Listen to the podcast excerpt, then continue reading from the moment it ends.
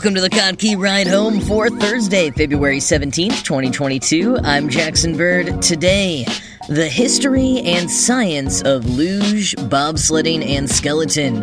Plus, a new study has found that the US's corn based ethanol is worse for the climate than regular gasoline. And a bit of a pop culture roundup, including some new releases to look forward to this record store day. Here are some of the cool things from the news today. So many Olympic sports, especially in the Winter Games, kind of defy the physics we thought we knew about the world. Now, how can a human possibly be going so fast or so high? And also, who was it that first had the thought they should even do such a thing? To attempt to answer those questions, I thought I'd dive into the physics and the history of some of the most mind blowing Olympic sports luge, bobsled, and skeleton. And just to make sure we're all on the same page here, a brief differentiation of the three. So, bobsled is the one from Cool Runnings, where athletes are in an almost car looking vehicle that they have to push before they all jump in it and ride down the course. In luge, the individual athlete starts the race already on the sled, which is flat and not at all car like, like in bobsled. It just looks like a more professional version of the sled you may have grown up riding down hills on on snow days. They lie on the sled on their back, feet first, down the course. And while bobsled comes in two and four person events in the Olympics, luge is usually solo, although there is a two person version called double luge, in which the second person literally just lays on top of the first, and it is the absolute best thing to watch. Now, Skeleton, meanwhile, looks a lot like Luge in that it is one person on a similarly shaped sled, but they are on their belly and going down head first. They also have to run about 40 meters and jump into position on the sled at the start of the race, instead of starting already on the sled like in Luge. In both Luge and Skeleton, athletes can reach speeds of up to 90 miles an hour. But how did we get to this point? As Atlas Obscura points out, the sled as a functional item goes back centuries. In places with snow and hills, they were highly effective vehicles for transporting very large, heavy objects. It wouldn't be until later, though, that the sled came to be used as a pastime. A lot of sports that are now included in the Winter Olympics had their start in the Scandinavian military, taking activities that were a part of military strategy, like skiing and shooting, and turning them into competitions with each other when they weren't fighting. Luge and the other sled sports are a bit different. It is possible that sleds were used in a military context back in 103 BCE by a northern Germanic tribe who slid down a mountain on the backs of their shields to attack the Romans and failed at it. That could just be a made up legend, but it does emphasize an important point. Up until about the late 1800s, sleds were thought of as unsteerable. You could go down a hill really fast on one, but you didn't have too much control over where you would end up down that hill. That changed towards the end of the 19th century at two resort towns in the Swiss Alps, Davos and St. Moritz. Started as popular summer resorts for aristocrats from around Europe and North America, but soon decided to open in the winter as well, and the rich folks spending time there needed some way to keep themselves occupied. So they started sledding, or as they called it there at the time, tobogganing, possibly due to influence from the Algonquin language and visiting Canadians. Quoting Atlas Obscura, this early period of winter sports creation in the Alps drew Englishmen and Americans. In broad strokes, the Americans brought the equipment and the Englishmen brought the ceremony. It was these tourists who, when they weren't skiing, took sleds down the picturesque mountains, often right down the main roads in town, which seems to have been very annoying for the townspeople and great fun for the tourists. Of all the varied kinds of sport which men in their incessant search after amusement have discovered, those which have taken the most lasting hold and attained the greatest perfection appear to be the various forms of rapid motion upon earth or water in which one man's strength or skill can be tested against another's, writes Theodore Andrea Cook in Notes on Tobogganing at St. Moritz. St. Moritz is probably the birthplace of the lineage that gave us luge. According to some accounts, it was in Davos that toboggan races had been held to the great entertainment of tourists in the early 1880s. Hotel operators in nearby St. Moritz took notice, and according to the St. Moritz Tobogganing Club, in the winter of 1884 through 1885, five guests at the Kulm Hotel formed an outdoor amusements committee and built a sled racing course to compete with Davos. This course was known as the Cresta Run. End quote. Originally made of snow, as sleds developed to have metal runners and steering mechanisms, the Cresta Run was noted to get run down pretty quickly from these heavier sleds. And when it got run down, it hardened pretty much into ice. But that's when people noticed that on ice, they could go even faster. And that is when sled runs started being intentionally made from ice, increasing speeds and danger exponentially.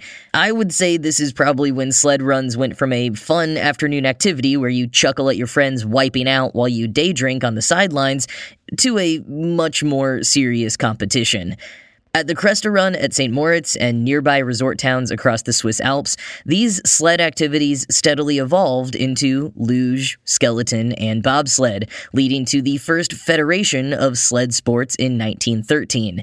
And when the first Winter Olympics was held in 1924, four man bobsled was on the roster. Skeleton debuted at the next games, but luge wouldn't be added until 1964, in part due to a sort of back and forth in popularity between skeleton and luge. But especially as the sports have developed from their humble wooden sled beginnings at St. Moritz to the 90 mile an hour aerodynamic battle between latex and ice tracks, how do people actually stay on course and, frankly, stay alive while hurtling down the course faster than most cars drive on the freeway? John Eric Goff, professor of physics at the University of Lynchburg, who focuses on the physics of sports, answered just that recently in a piece in The Conversation. Most of it is down to gravity. The mile long courses drop about 400 feet as athletes speed down the course. But to get more specific, quoting Goff, Riders in the sledding events reach their fast speeds because of the conversion of gravitational potential energy into kinetic energy. Gravitational potential energy represents stored energy and increases as an object is raised farther from Earth's surface. The potential energy is converted to another form of energy once the object starts falling. Kinetic energy is the energy of motion. The reason a flying baseball will shatter the glass if it hits a window is that the ball transfers its kinetic energy to the glass. Both gravitational potential energy and kinetic energy increase as weight increases, meaning there is more energy in a four person bobsled team than there is in a one person luge or skeleton for a given speed. Racers are dealing with a lot of kinetic energy and strong forces. When athletes enter a turn at 80 miles an hour, they experience accelerations that can reach five times that of normal gravitational acceleration. End quote.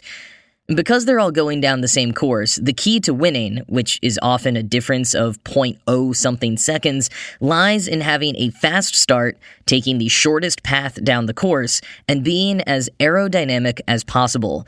Goff explains, quote, While gravity pulls the athletes and their sleds downhill, they are constantly colliding with air particles that create a force called air drag, which pushes back on the athletes and sleds in a direction opposite to their velocity. The more aerodynamic an athlete or team is, the greater the speed. To minimize drag from the air, luge riders, who face up, lie as flat as possible. Downward facing skeleton riders do the same. Whether in a team of two or four, bobsled riders stay tucked tightly inside the sled to reduce the area available for air to smash into. Any body positioning mistakes can make athletes less aerodynamic and lead to tiny increases in time that can cost them a medal. And these mistakes are tough to correct at the high accelerations and forces of a run. End quote. As far as hitting that shortest run down the track, that is done by keeping the sled as straight on course as possible, which also reduces drag. Athletes do this by steering. In the case of bobsled, the front rider has rings that turn the runners, the steel blades that the sled sits on. In luge, curved bows at the front of the sled can be affected by the athlete flexing their calves. They can also steer by moving their head and shoulders. Skeleton athletes have to rely on even fewer movements to direct their sled. It is all incredibly precise, with potentially dangerous consequences for getting it even slightly wrong, which is one reason why Christina Cauterucci over at Slate recently declared luge to be the slipperiest of all winter sports. Cauterucci's premise lied in the fact that winter sports can basically all be boiled down to slipping around on frozen surfaces and trying not to fall, which is not wrong. That's basically what all those bored rich folks at the Swiss resorts and bored Scandinavian military men were doing when they invented the recreational and competitive forms of all of these now Olympic sports. Just having a bit of fun on some ice and snow and seeing how they could keep one upping each other.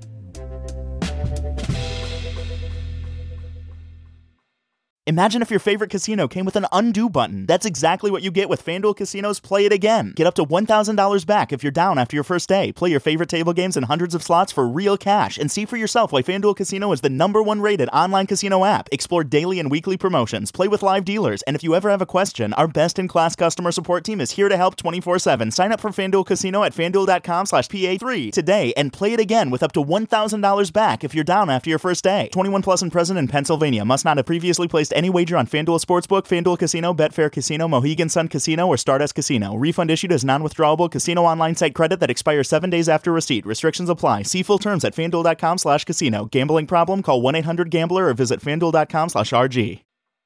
In today's business world, any edge could be huge. And nobody offers more timely business advice than the Harvard Business Review. Whether it's their flagship magazine or digital content featuring articles, videos, podcasts, and more – you'll gain real world insight into the most pressing topics facing business today. And now, for just $10 a month, you'll have unlimited access to Harvard Business Review content and subscriptions. Go to hbr.org slash subscriptions and enter promo code BUSINESS. That's hbr.org slash subscriptions, promo code BUSINESS. So, a new study published Monday in the Proceedings of the National Academy of Sciences says that corn based ethanol is actually far worse for the climate than straight up gasoline. This contradicts previous research commissioned by the U.S. Department of Agriculture that indicated ethanol and other biofuels are more climate friendly. But this new study, which was funded in part by the U.S. Department of Energy, as well as the National Wildlife Federation, found that ethanol is actually at least 24% more carbon intensive compared to gasoline. And this is largely due to emissions from land conversion to grow the corn, though things like processing, combustion, increased fertilizer, and water pollutants don't help. Quoting Reuters, under the U.S. Renewable Fuel Standard, or RFS, a law enacted in 2005, the nation's oil refiners are required to mix some 15 billion gallons of corn based ethanol into the nation's gasoline annually. The policy was intended to reduce emissions, support farmers, and cut U.S. dependence on energy imports. As a result of the mandate, corn cultivation grew 8.7% and expanded into 6.9 million additional acres of land between 2008 and 2016, the study found. That led to widespread changes in land use, including the tilling of cropland that would otherwise have been retired or enrolled in conservation programs, and the planting of existing cropland with more corn, the study found. End quote. As clean energy expert David Roberts said on Twitter, quote, "It doesn't get much attention anymore, but US corn ethanol remains a scam, a giant government welfare program for agribusiness with virtually no economic or environmental benefits." End quote. And from Civil Eats, quote, the RFS caused corn prices to spike by 30% and soybean and other crops by 20%. As a result, farmers planted corn everywhere they could, replacing other crops and pasture land and plowing up land that had previously been reserved for conservation purposes. They also often skipped the soybeans in their rotations despite the potential impacts on their soil. Ethanol critics say this study suggests what some have long suspected that the RFS is a tool to prop up corn prices. If this paper is discounted in RFS deliberations or we fail to acknowledge the net greenhouse gas effect of corn ethanol, we'll be admitting that this policy is all about income support for farmers, says Sylvia Secchi, a natural resource economist at the University of Iowa. In addition to its role as a force for change for Corn Belt farms, ethanol has also become a cornerstone of Midwest politics. With 42 ethanol plants, Iowa is the nation's biggest producer of both corn and ethanol. Political support for biofuels inevitably cites the industry's economic importance to the region and its role in keeping rural economies afloat. Some say the numbers behind that narrative are routinely overinflated, however. The latest renewable fuels industry estimates claim 46,000 jobs through the Iowa economy, but Iowa State University economist Dave Swenson says he can only find 7,200 jobs. By Swenson's calculation, counties with ethanol plants actually averaged larger population declines, grew merely 0.2% more as measured by wage and salary jobs, and had a higher rate of farm proprietor decline. Ethanol has not been any sort of game changer for rural Iowa's overall economies or their demographics, says Swenson. And adds Jason Hill, a bioenergy researcher at the University of Minnesota, we currently use over one third of the corn we produce for biofuel, and it offsets 6% of gas use. We could get the same benefit by increasing the fuel economy of cars from 22 to 24 miles per gallon. End quote. Now, Reuters does point out that a 2019 study by the USDA found ethanol's carbon intensity was 39% lower than gasoline, but that study vastly underestimated the impact of land conversion, the key takeaway of this new study. And the new study is one of the most comprehensive to date and uses the survey based USDA National Resources Inventory, which Civil Eats points out was previously endorsed by the Renewable Fuels Association, the ethanol trade lobby. Geoff Cooper, the president and CEO of the association, however, said this latest study was, quote, completely fictional and erroneous with worst case assumptions and cherry picked data, end quote. Folks on both sides of the camp are on edge at the moment as the RFS's ethanol requirements will expire this year, meaning the US EPA will soon be announcing whether they are renewing or changing any of the requirements. As study author Tyler Lark put it, quote, Decisions made this year have the potential to impact our climate and landscape for decades to come. End quote.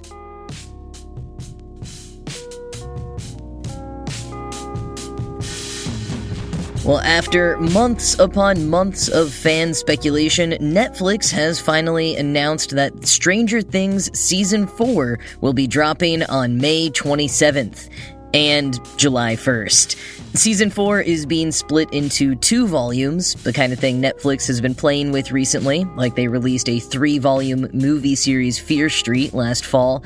Many of the episodes will be longer than individual episodes in previous seasons, overall making the total runtime of Season 4 twice the length of any previous season. In a letter to fans, show creators the Duffer Brothers say that the two volume plan is mostly to try to get the humongous show out as soon as possible. They also confirmed that the next season, season 5, will be the show's last, as they had always plotted it. So get ready for a lot of penultimate setting the stage for the finale vibes in this season 4 double feature. In other news, Record Store Day is once again returning to being on just one single day, April 23rd. It was spread out due to COVID the last two years, and the full lineup of releases we can expect to see on the day is now live. This year's global ambassador for Record Store Day is Taylor Swift, which I personally think recognizes a cool pivot in the vinyl listening audience. The stereotype of vinyl listeners might not be Taylor Swift fans, but she sold more than double the amount of vinyl records compared to any other artist in 2021. And according to Consequence of Sound, she even paid the salaries and healthcare of all of the employees at a local Nashville record store at the start of the pandemic. So I'd say this honor is well earned. For Record Store Day, Swift will be releasing a 7 inch of her song The Lakes from her album Folklore, and also joining on a charity compilation album called Portraits of Her, featuring 16 artists including Swift, Julien Baker, Laura Jane Grace, Princess Nokia, Girl Ultra, and more. Some other releases that I am particularly stoked about, or at least intrigued by, include two EPs from the late David Bowie with some sort of previously officially unreleased tracks.